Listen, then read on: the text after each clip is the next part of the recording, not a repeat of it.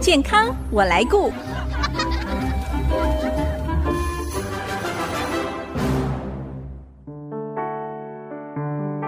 听众朋友，大家好，我是王淑荣，欢迎收听《健康我来顾》节目，一起关心你我的健康。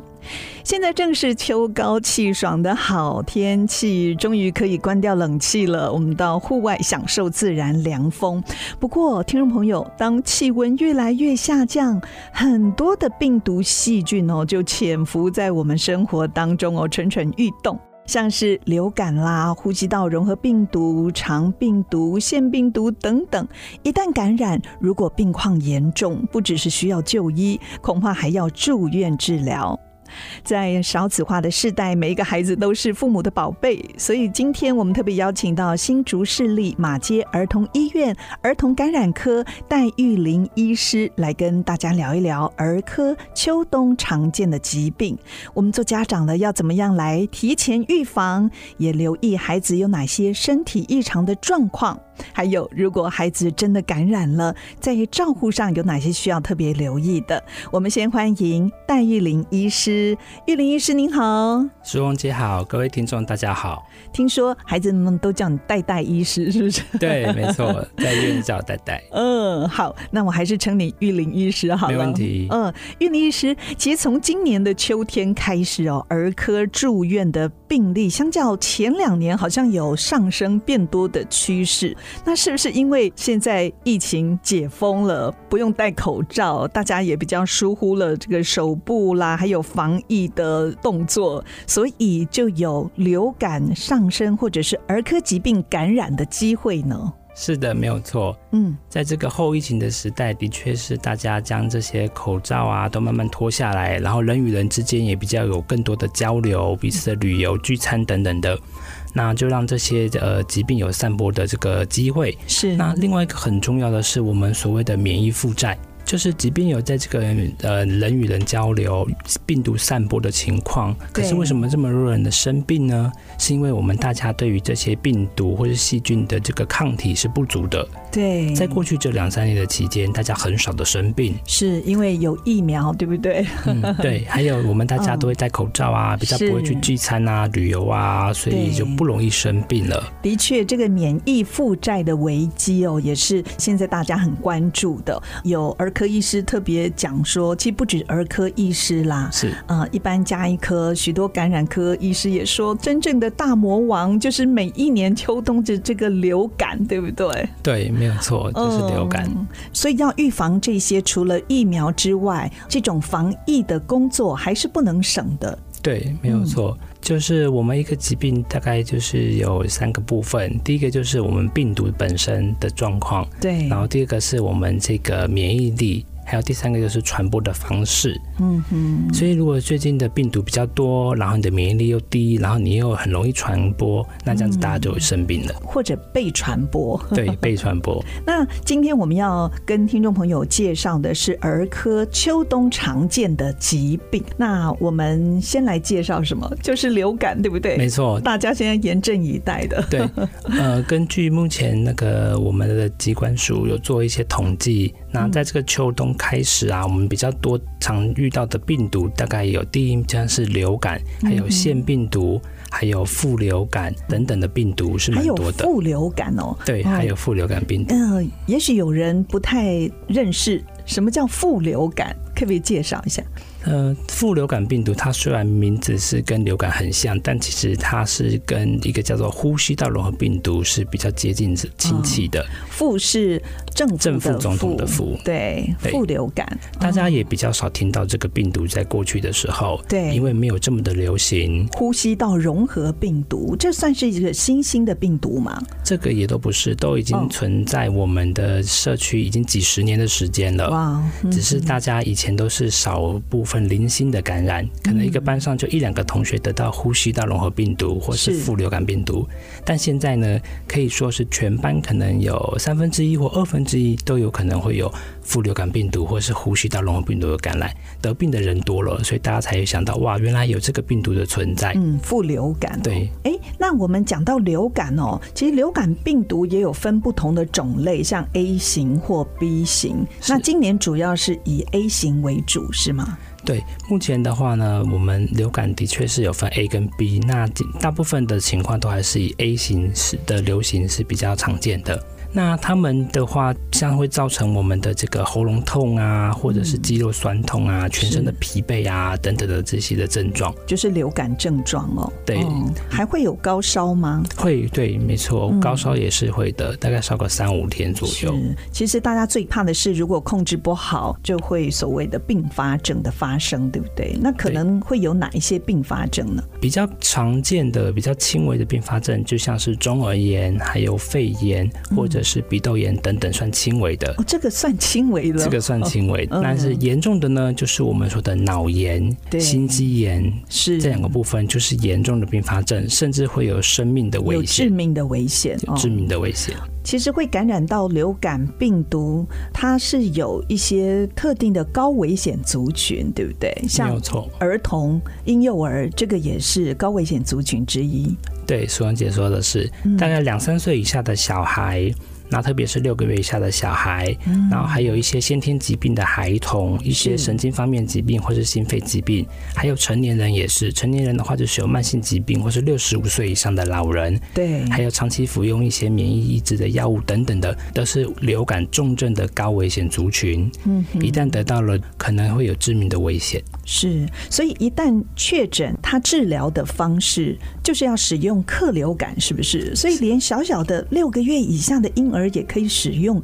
这样的药物吗？有的，呃，好在的就是，虽然流感是很严重的，但它是有药物可以去治疗，然后对减轻它的这个疾病严重度的。是包括连新生儿一个月以上的孩子都可以使用流感的治疗药物，嗯像克流感这一类的药物就是。是，还需要再加一些症状治疗吗？比需要方是高烧啦，或者是全身酸痛、肌 要肉酸痛。很特别的是，这个克流感啊，这个药物是抑制这个流感病毒的复制，所以它已经在你身体里面的流感病毒，它是没有办法透过克流感去杀死它们的，啊、所以呢可，是可以抑制它的复制。复制。所以呢，有些呃爸爸妈妈可能会觉得小朋友吃克流感之后，还是有再烧个一两天，这个嗯是正常的正常的现象，所以还要再搭配一些退烧药，甚至一些感冒、咳嗽、流鼻水、化痰的药物，来让嗯小朋友能够比较舒缓他的症状。是，诶，讲到发烧哦，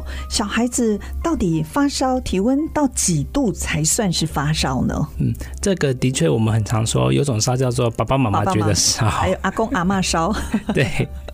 嗯，其实，在医学上呢，发烧的这个定义啊，就是我们核心体温、中心体温大于三十八度 C。嗯，三十八度。那我们可是我们常常都是腋温呐、或者是舌下，对不对？对其实还有这小些朋友肛温，没错，那我们核心体温就是指耳朵的温度哦跟耳肛门的温度。所，OK，以耳朵的耳温跟肛温三十八度嗯就算是就算发是烧。发烧了。那如果是腋温的话呢，一般来说要加个零点八度，就是哦说腋温三十七点二度就算发烧了。诶，那小孩子如果一有发烧的状况，我们是要积极的让他退烧吗？嗯，这个问题非常的重要。嗯呃，一般来说，如果小朋友他没有一些先天的疾病，嗯，或没有心肺方面的疾病，或者是没有热痉挛这个病史，热痉挛就是发烧会抽嗯抽筋、筋全身抽搐的嗯。如果没有这些病史，那小朋友发烧的话是不用积极退烧的，因为嗯，发烧等于是我们的免疫系统正在在打运仗作。对对，他正在敲一个钟，就说：“哎呀，有敌人入侵喽，有病毒细嗯菌入侵了，我们的免疫系统赶快出来对付他们吧。”嗯是是在这个敲钟的动作，嗯然后呢，我们系统就会赶快，免疫系统就会赶快活跃起来。嗯，所以所这以在时候反而不用太积极，用很多大量的退烧药物，对对不，对，一开始嗯初期可能三十八度多的时候是不需要用太多的这个退烧药嗯，就是多喝水休息就好没错了。嗯但是如果呢是到有点不舒服，因为通常三十八点五或是三十九度以上啊，我们的小朋友就会不舒服。嗯对，就哭闹，全身酸痛，对，有病对恹不对恹。的，吃不下，睡不好，是这种状况呢，我们就要让他来退烧，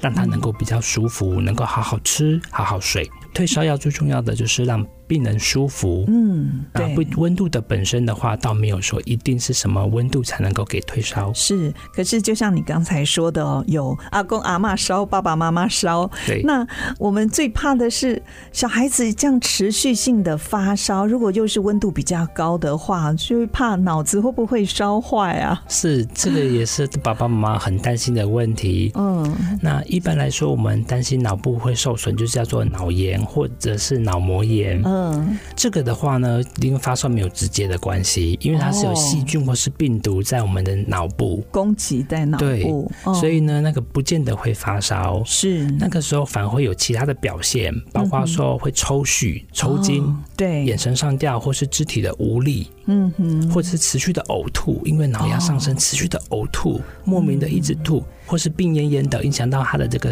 呃神经或是认知，嗯，对，他会就是说不出话来，然后看到怪怪的东西等等的这一些，哦或是个性的改变，反而是让我们担心有比较脑炎或严重脑膜炎的的现象。那就要赶快送急诊，尽快就医，对不对？就是不要没等了错。。如果有到这种很奇怪的这个意识的丧失啊，或是持续的呕吐、抽搐等等的，嗯那就是要送医。如果是单纯的发烧，这个温度本身的话，它并不会直接影响到脑部。嗯但是如果家长还是很担心，一定要有一个温度来放心的 话呢，那我们可以说四十一度以下，大概是不用 担心脑部会受损。哇，四十一度哦，我还以为大概三十九度就要送医了。很多爸爸妈妈会这样担心，没错。哦是但是以脑部来说，四十一度以下的话呢，是可以先都还可以吃药承受的，嗯可以先吃药，先对服用退烧药或是塞退烧的塞剂，让它降温舒服。哦是但如果到四十一度以上的话，那就真的是太高了， 对，就会可能要住院治疗了，就会建议直接送急诊。好，其实有些家长也会很疑惑，说：“哎，我没有带小孩出门，为什么孩子还是会被感染呢？”那休息一下，待会还有其他儿科秋冬常见的疾病跟听众朋友分享，马上回来。我在乎，我能够，我来改变。With I see miracle comes again。I see 九七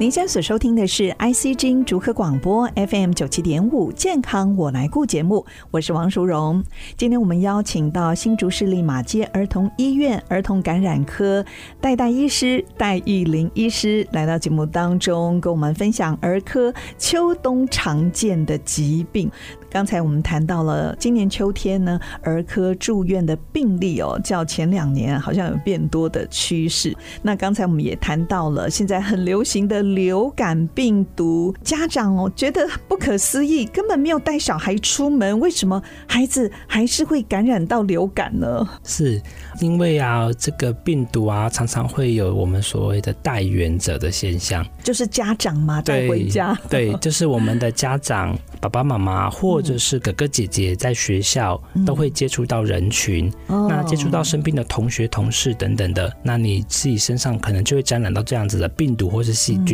那因为自己的抵抗力比较好，所以当这些病毒细菌压着，并没有发对病。就没有症状，所以也不知道哇，其实已经感染到小小孩了，是，或者是一哦点点喉咙痛痛痒痒不舒服而已，没有觉哦得太大的不舒服。是那在回家的时候呢，就将这样的病毒传给家里面比较小的孩子，嗯那他们抵抗力比较弱，那就会容易发病。是那第二个呢，就是有一些细菌是会留在我们的身体里面的，像我们的鼻子，其实是很多细菌喜欢住在那里面，哦，平常不作怪，但是当我们生病的时候啊，我它就免会疫作力怪。对，免疫力下降，没错，就是鼻子甚至喉咙也是有很多的病毒细 菌。对其实平常都在，所以，如果家长觉得自己身体好像不太舒服，或者是最近比较要频繁进入人多的公共区域的话，最好回家带小孩还是要戴个口罩哦。是没有错，而且甚至是我也蛮会鼓励家长，如果回家，你可以稍微就是洗个澡、冲个澡，对，哦让真身上的一些外面的病毒细菌能够稍微的清掉。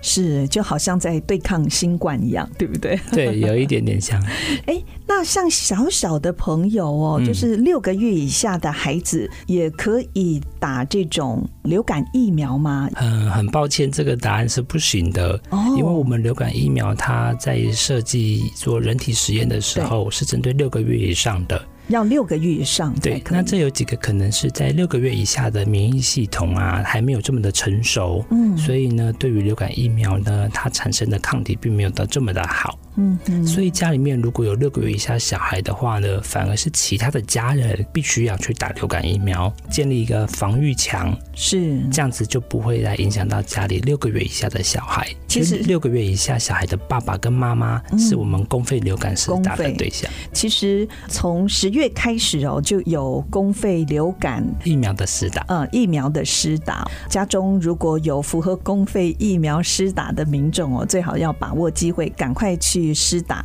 那另外呢，也蛮建议的，就是如果能够自费的话，自费也是一个选项。嗯，对，没错。其实我们现在的自费的呃疫苗啊，也是蛮好的，蛮多种的。对那像流感啊，如果你不符合公费资格的话，蛮建议的。譬如说，爸爸妈妈可能是三四十岁、五十岁不到符合公费资格的，是。就可以去自费施打，保护自己也保护自己家里的小孩。嗯，那刚才节目一开始，我们也谈到秋冬常见的疾病叫做腺病毒感染，这个呼吸道的疾病，这个好像是今年除了流感之外，也是大家关注的一个传染病。 嗯，是。腺病毒的话呢，它其实会让一个孩子烧很久，我们给他一个绰号叫做“烧酒鸡”。哦，烧烧酒鸡鸡，因为嗯一旦孩子感染腺病毒发病，大概可以烧五到七天的时间。哇，这么长那。每一天都是高烧三十九到四十度的高烧，哇，就是烧烧退退，烧烧退退，对，很难降温，很难降温。对，不过它好在的就是，当它烧退的那一点点的时间，它的活力可能会恢复。哦，大那只是概一烧天会烧几次啊？一我觉得一天两三次都会，哦，是，所以真的很辛苦，嗯真的很辛苦而。且一旦感染，应该要居家休息了，对不对？也避免把病毒传染给其他的孩子。是，呃，虽然他没有到我们的卫生局或或者是我们教育局说一定不能上课的标准，像是流感或肠病毒一定是不能上课的。对，那腺病毒的话呢，在发烧的期间还是建议不要上课，烧退了就可以去上课。是。哎，像这个腺病毒不只是在孩童的身上哦，像比较年长的长者，是不是也很容易被它感染呢？会，其实最近我们发现很多的小朋友的爸爸妈妈，可能也是三四十岁的，也都有腺病毒的感染。腺病毒从从头到脚可能都有症状，哦，有哪些症状？它会让你的结膜发炎、眼睛发红，哦，然后会鼻血、鼻塞非常的严重，晚上都可能会不好睡或是打呼，嗯，会不会咳嗽呢？也会哦，就是呼吸道的。对，，也会咳嗽，然后有痰，那甚至有一些腺病毒的孩子，他会呕吐或拉肚子，拉肚子的症状哦。对，他症状是蛮多元的。诶，所以一定要到医院请医师做诊断，才能够确诊到底是什么样的病毒。像轮状病毒也是会拉肚子啊。是，所以腺病毒现在是有快筛的，所以我们可以做腺病毒的快筛。那它的感染途径呢，也是飞沫传染。没有错，它也是飞沫传染，就接触到腺病毒的病人的口水就会传染到了，那甚至是有粪便也有机会传染到。嗯，对。所以现在呢，虽然新冠解封了，大家都可以脱口罩，不过我还是看到哦，在一些特定的场合，特别像医院啦，或者是要做大众嗯交通工具的，嗯大家好像还是有这个警觉哦，都会戴上口罩。对，我觉得口罩的话，如果是在户外的话，通风的环境啊，大家可以这放个可以心不脱必下。，对，那或是在学校上课也可以脱掉。是，但只要你自己有不舒服，我会建议你自己戴口罩。对或者是你发现身边的人开始有点咳嗽啊、鼻血不舒服的时候，嗯对他不戴，那就是就我们我自己们在 自己来保戴。护自己，那的确，在密闭的环境，不太确定旁边的人是不是有生病，像是在电梯啊，或者是在那个公车啊、嗯，火车啊、高铁等等的，不确定的话，你就口罩随身携带。是一觉得旁边的人可能有有点呃呃好，那你就赶快戴哦上。好，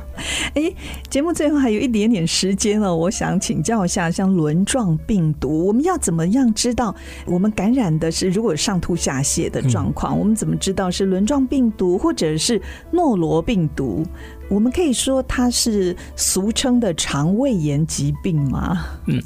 是的，呃，我们常常说，我们肠胃炎有分夏季肠胃炎跟冬季的肠胃炎。那对轮状病毒跟诺罗病毒就是冬季的肠胃炎冬季，的也是我们很常在一般房间听到肠胃型感冒。嗯，病毒感染比较不像是夏季的吃坏东西，对不对？ 对，这个肠胃型感冒啊，就是虽然它不是像感冒有咳嗽跟流鼻水，但是它跟感冒一样会传染，哦会传染对，嗯口水传染或者是粪便传染。嗯，那轮状病毒跟诺罗病毒都是如都此是一的。样。哦那轮状病毒呢，特别是会造成呕吐跟拉肚子。那嗯它的拉肚子可能会比呕吐还要明显。嗯哇，那诺罗病毒的话是吐会比拉吐比较还来的明显多，两个都一样会发烧，甚至大便可能会有血丝。是，但是诺罗病毒还有另外一个特色是很会群聚，嗯家里对只要有一个人有诺罗病毒，可能全家都有诺罗病毒 了。对，还有班上同学没 错有一个就很容易群聚了。那以疫苗来说的话呢，是目前轮状病毒是有自费疫苗可以哦，食用的，它是食用吃用的，对，哦，那这个疫苗的对象呢是给小朋友吗？都是给小小孩使用。哦哎、如果是老人家呢？老人家如果一感染了上吐下泻，哇，那这个也是很伤身的。哎对老人家，我们会觉得他如果没有到是呃免疫力有缺陷的话呢，大概是不用太是担可以心。不用。哦、对，，因为可以，我们老人呃，只是说长辈、成人啊，嗯我们可以自己是要控制我们的饮食，然后是可以自己补充水分。嗯，那如果是婴幼儿、小小孩的话，是比较难去适时的补充水分哦的，对所以很容易会造成脱水的现象。是，所以要预防的话，这个口服疫苗是对可以来考虑的。没错，在一岁以下的小孩、小小孩，甚至到一两岁要用也都可以。对，哦推荐蛮推荐家长哎，那两个学月、四个月、六个月等等的都可以使用这个疫苗。嗯，那学龄的孩子呢？学龄孩子，我们会觉得，呃，他的这个照顾的能力比较好一点点，是，如果真的感染了，就像您说的，就好好可以休息一下休息对 多喝水。